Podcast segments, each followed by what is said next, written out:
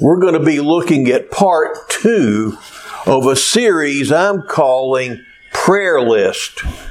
And this prayer list is basically Paul's prayer list for different believers and for believers uh, that are, have come to know the Lord through his ministry. And uh, this prayer list for those Christians, those early Christians, it's also something that we should be considering for those that we know, for those all around us. We should be praying this for Christians that we know. And also, we should be praying this for ourselves. If you remember last week, uh, we prayed for strength and power. We need that in order to uh, be uh, the person that uh, the Lord had created us to be. And that we, now that we've been transformed by Him, we're walking and living in His power. We're not in this alone. Today, we're going to be looking at sharing your faith. And this is something that a lot of you, I bet, did not do this past week. I'm not going to ask, ask for a show of hands because usually it's about one out of 10 that have actually had an opportunity, recognized an opportunity, and shared their faith with someone that needed to hear the good news. And yet it's something that we should be doing, and yet the world pressures us not to do it, don't they? The world says, you go hide out in your little churches. You go uh, hide out in your homes. You pray at home. You talk about Jesus and God in the confines of your house. Don't bring it out in the open. We want to do other stuff. And uh, my goodness, the other stuff that they do, that they parade around and uh, everything is, is exalted that is dishonoring to God and to humanity so many times. And yet, we're told, you keep your stuff behind closed doors. We don't want public prayers. We don't want prayers in the name of Jesus. I uh, wound up uh, opting not to uh, give an invocation at a college graduation one time because the president said, uh, uh, I'm, I'm, glad you're going to do this, but uh, do you mind if you leave Jesus out of it? Do you mind if you just not pray in the name of Jesus? And I said, You know, I am a minister of our Lord and Savior Jesus Christ. That's who I am. And if you're asking me to pray, I'll be praying in His name. And uh, if you can't handle me praying in his name, then you probably need to find somebody else. And he said, well, you know, I sure hate to do it, but I guess I'm going to have to. And so, uh, but the thing is, if we're his, we're not supposed to hide it under a bushel. If we're his, we're his. And uh, he, Jesus didn't say in Matthew 28, you all go home and hide out and uh, don't tell anybody about the fact that you're now uh, a follower of Jesus. That's not what he said, was it? Well, last words he said, you'll find them in uh, the uh, book of uh, Matthew, the 28th chapter. Listen to this. First of all, he says, All authority has been given to me. What authority is that? The very authority of the Creator the very authority of the one in whom we live and breathe and have our being. All authority has been given to me in heaven and on earth. Go therefore and make disciples of all the nations, baptizing them in the name of the Father and of the Son and the Holy Spirit teaching them to observe all that I commanded you. And lo, I am with you always, even to the end of the age. He didn't tell us to hide out and keep it quiet. He told us to share our faith with those that we come in contact with. Uh, so uh, anyway, we're looking at a story, at a story kind of today. Philemon is a personal letter from Paul, excuse me, to the uh, to a friend of his named Philemon. Now, Onesimus was Philemon's slave. Onesimus ran away from Philemon. Philemon was a, uh, a well-known man in his town. He held a house church. He, he, he, he, he provided a place for the church to meet there in his home. And Paul knew him. And, but he, I can't remember what town he was in, but when, uh, uh, Onesimus ran away, he ran across Paul in Rome. And uh, Paul led Onesimus to the Lord. And now then, Onesimus has decided he needs to make things right. And he needs to go back to Philemon, his master. He was probably a bond servant. He probably was working out a debt. Many, many servants in that time, that's what they were doing. They were working out a debt. And so by running away, he wound up uh, reneging on a deal, you see. And now then, he realizes that he needs to do what's right. He needs to go back, face the music, and complete his time as a servant to Philemon. And so Paul writes a letter to Philemon, a letter of recommendation or commendation, you might say, and uh, letting uh, Paul know, or letting uh, uh, Philemon know, that Onesimus is not the same guy now. In fact, he makes a play on words, and when he says, I think you're going to find that Onesimus is now useful to you. Onesimus, you see, means useless. His name was useless. And so uh, now then he says he's going to be useful to you.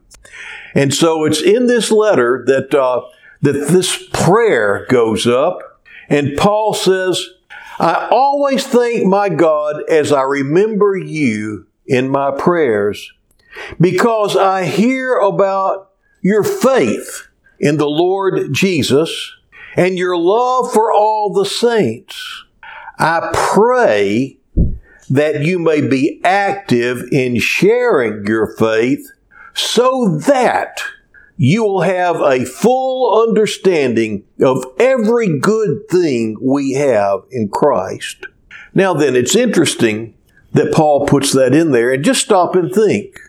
Philemon was a servant in, I'm sorry, Onesimus was a servant in uh, Philemon's household.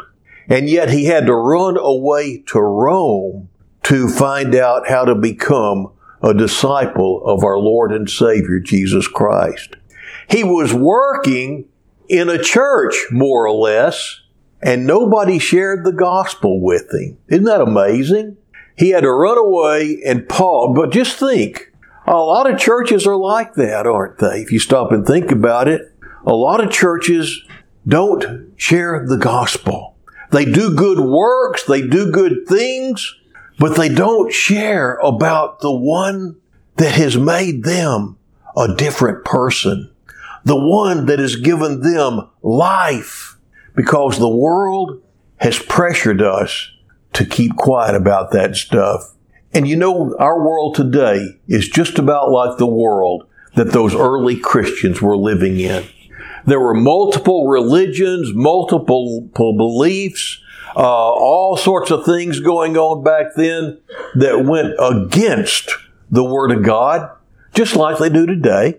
And it's in that environment that they were called to be faithful to Jesus. And it's the same environment that we are called to be faithful to Jesus in. Now, Paul, in these four prayers that we're looking at, he says that he prays for a certain thing for people so that they may have something else. And so he prays that, uh, that uh, Philemon is going to be active in sharing his faith so that he will have a full understanding of every good thing we have in Christ. And so you see, it's important that you share your faith with others so that you can have a full understanding of every good thing that we have in Christ. If you're, you know, many times, oh, well, I'll just say this. Sometimes people have a wonderful, life changing experience with the Lord. And then over a period of time, that just kind of, it kind of just evaporates. And they just kind of drift back into the world. And maybe you're one that the Lord touched you and you're His now. And uh, uh, He made a difference in your life. But recently, it seems that all the life has gone out of your walk with the Lord. I would suggest that part of the cause of that would be not sharing your faith. And we're going to look at some things that come out of being willing and and, and actively sharing your faith. And notice it says active in sharing your faith, not being willing to, but being active in sharing your faith. Uh, now, then, there are different ways that you can share your faith. Now, I, let's face it, some of you may have not shared your faith because you just don't think that you're ready. You don't think that you're equipped enough to do that. Or maybe you're afraid that if you talked about Jesus to somebody, you would be rejected. Or you would be uh, uh, somehow looked on as that, that weird person. You know, I've been in places where, you know, whenever I was going to seminary, I had to work at a, uh, a breakdown terminal, a, a, a, terminal where we move freight. I would uh, be assigned uh, an 18 wheeler trailer filled with stuff and I would have to take everything out of that trailer, box by box, piece of machinery by machinery, and put it on different uh, uh, in different trailers heading different directions.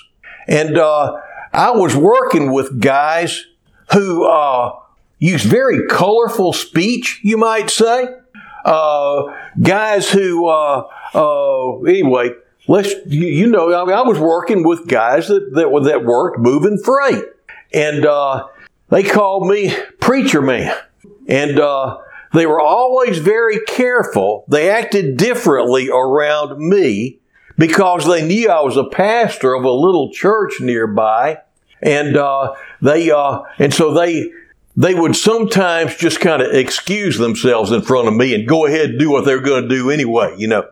So I was, I, am used to being looked on as being different, you know. I, I remember one time I was out playing golf with some friends of mine in the church, and all of a sudden this guy that was a tremendous golfer hit a shot that went almost across a pond and then plumped in the water right on the other side of the pond.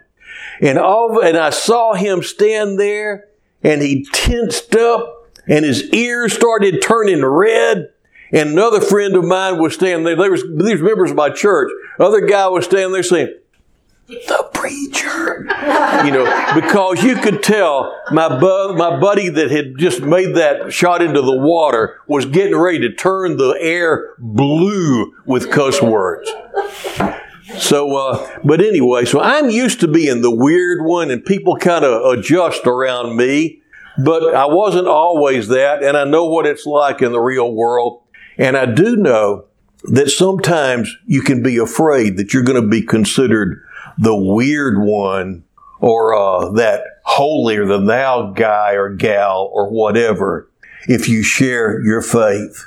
But you know, if He has transformed you, if He has has has changed your life, you have something that you should want to share with other people. And the Lord will be with you, he said, as you do so. And so, uh, knowing that you, and, and the thing is, don't wait till you feel adequate or equipped. You know, some people think I've got to know all the answers. Like, well, what about the dinosaurs? How do you explain them? Did Al, did Adam have a belly button or not? You know, there's all these different questions that uh, you may not have answers to, but you know, you do have some answers. Just like the blind man uh, in John, the ninth chapter, whenever uh, the man was born blind and Jesus healed him. And uh, they come to him and they just can't believe. They're trying to say that Jesus is a sinner, that he, he does the works of the devil, and they're trying, they're, they're just railing against Jesus. And all this guy can say is, you know, I don't really know what kind of man he is. Talk about the categories that y'all are talking about. But I do know this. I was blind and now I can see. He did know that. He didn't know a bunch of theological stuff and what position Jesus should be in or whatever in connection with the synagogue or whatever. But he knew that Jesus had touched him. And because of it, he was different in a wonderful and glorious way. And every one of us who has been touched by the love and the grace and the power of our Lord and Savior Jesus Christ has something to share. And the world needs it today. We're so prone to just pull back and, in our own little thing and uh, in our own little uh, groups and huddles and, and look out and look at those evil people and, you know, but the thing is, you're supposed to be light in darkness and you're supposed to be shedding and sharing that light. I remember one scene that I saw on the news this past week from a young man that was breaking the windows out of a building in a demonstration. And I know it's easy to look at things like that and say, oh, that's bad, those bad people. But the more I have looked at that, the more I've seen a young man that is lost, a young man that's angry, a young man that's missing something wonderful from his life. And somebody needs to share the good news with him. And that's the way we should look on these people that we think are doing differently than what we think they ought to do. No matter what our righteous or self righteous uh, spot may be, instead of looking down on those who th- see things differently than we do, we should be looking on them through eyes of love and realize they need something that we can share with them. So I want to go through different ways. First of all, you can share your faith. First of all, you can be loving but direct. Loving but direct. And loving is important.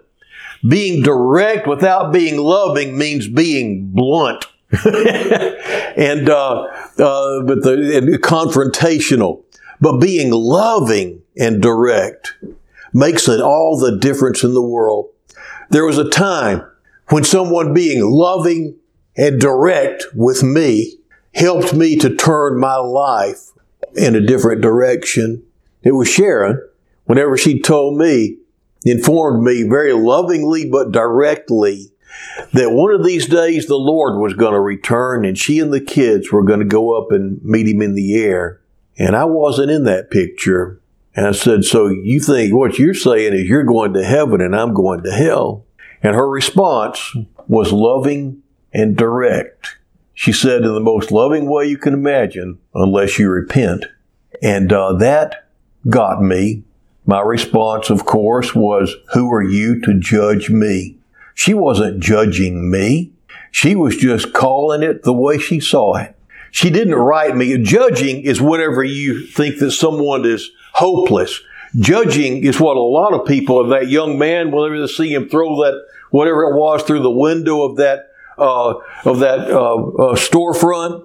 Judging is writing him off totally as the enemy and not thinking about the fact that he has another way of life that he could be living.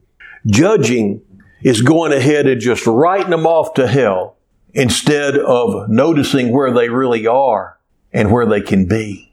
Judging is whenever you just write them off. But it's not judging to recognize where someone is. And Sharon recognized where I was.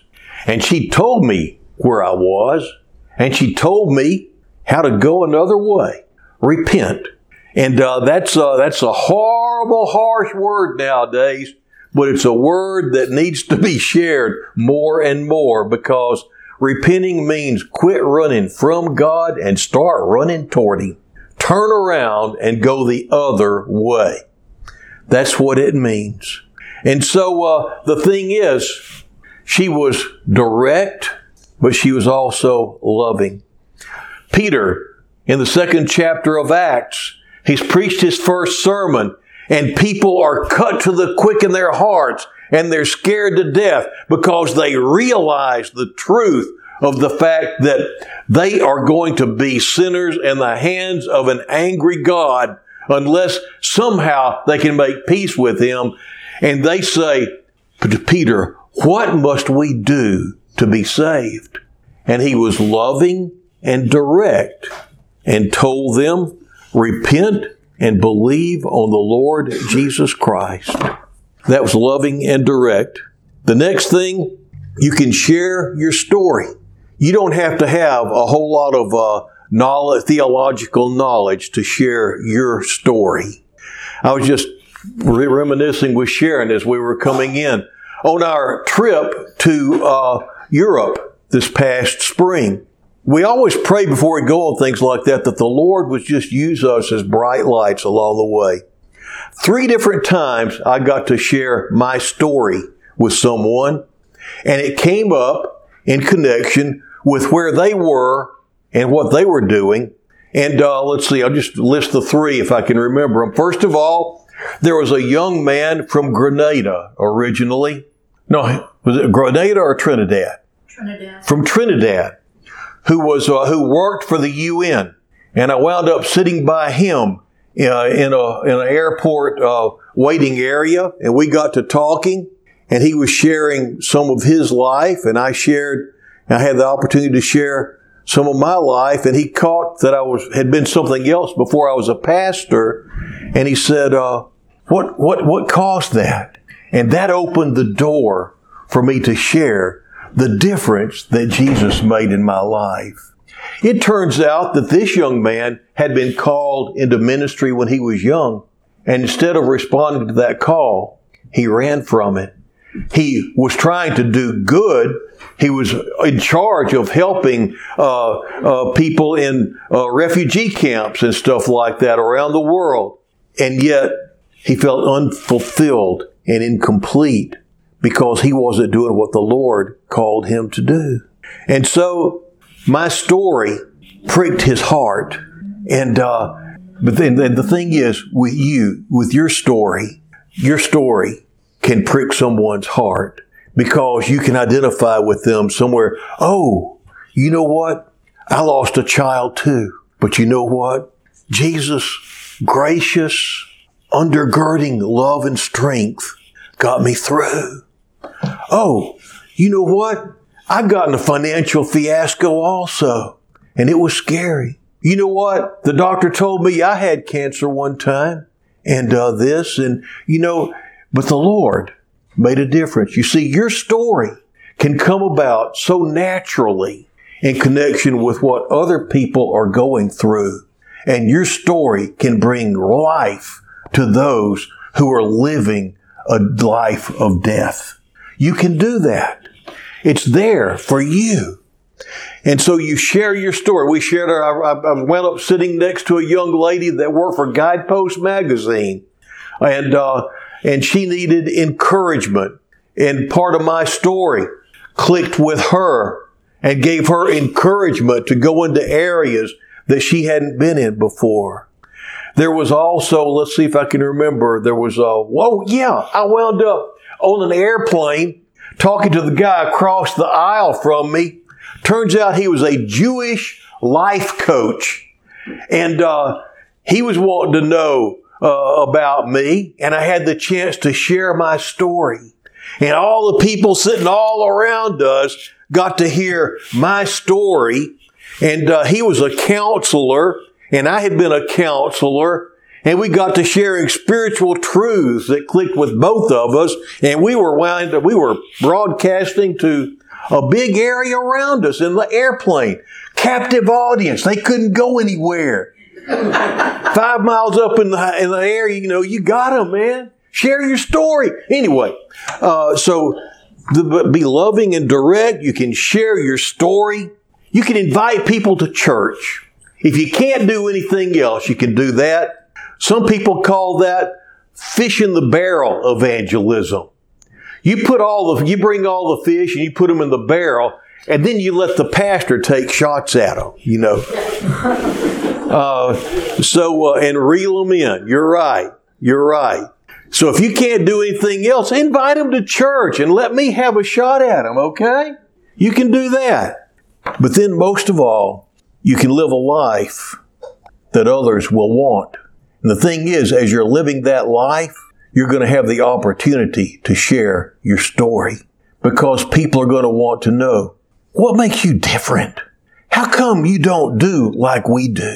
That's an opportunity to share your story. But living that life, you may be planting seed. There was seed planted before Sharon was was loving and direct with me by other people whose lives were different and had something that I didn't have. And so, see, you may be instrumental in planting seed. You may be instrumental in helping seed to grow. You may have the wonderful uh, opportunity to, to bring in the harvest. But anywhere along the way, you need to be sharing your story. Now, when you do share your faith, good things happen. But first of all, you play a part in a divine story, in a heavenly story, in God's kingdom moving forward and you being a part of it. Next, your faith grows. When you share your story, it reminds you of some things. It brings things back to life that maybe had grown stale. And then finally, you are reminded of what you have in Christ and who you are in Christ. All those things are available to you if you're willing to share your story. If your faith has grown stale, ask yourself, when's the last time you shared your story? What is your story? Some people don't even know how to share their story. Your story very basically is just, I was like this. My life was dark. My life had no meaning. I was living in futility. Then I met Jesus. And now my life is like this. Now my life is filled with good things that they were there before, but I couldn't even see them. You know, that's it. My life before I came to know the Lord, then I met the Lord and how you did that. And now my life is like this. Those are the three parts of everybody's story in Christ. Where are you along the way in sharing your story? Let's, let's bow our heads for a time of prayer. Let's pray. Dear Lord, as, uh, as I bow before you at this time, I pray that uh, you would uh, just uh, quicken our hearts to the fact that we have a story to tell. And you know, while, while we're bowing our heads, there may be some of you that realize this morning that you don't have a story, that you haven't come to that place where you have reached out to the one who loves you so much. And if that's you, I just encourage you to go ahead and just reach out to him this morning. And uh, let's pray. Lord, as we pray, there are those uh, here and those uh, who are listening to this around the world that haven't really come to know the wonderful life they can have in you. Maybe they've been seeking for you, maybe they've been studying, but they haven't received the wonderful life that you have to offer. And Lord, I pray this morning that as they reach out to you, that you would meet them through the presence of your Holy Spirit. And as they say, Lord, I'm sorry. Lord, I've lived my life for me and look where it's gotten me. And I'm unhappy. And I want to know your fullness. And so I give myself to you Forgive me of my sins. Wash me and cleanse me and give me a new life right now. From now on, I'm going to live my life for you. Thank you, Lord, for saving me and giving me a brand new life. Amen.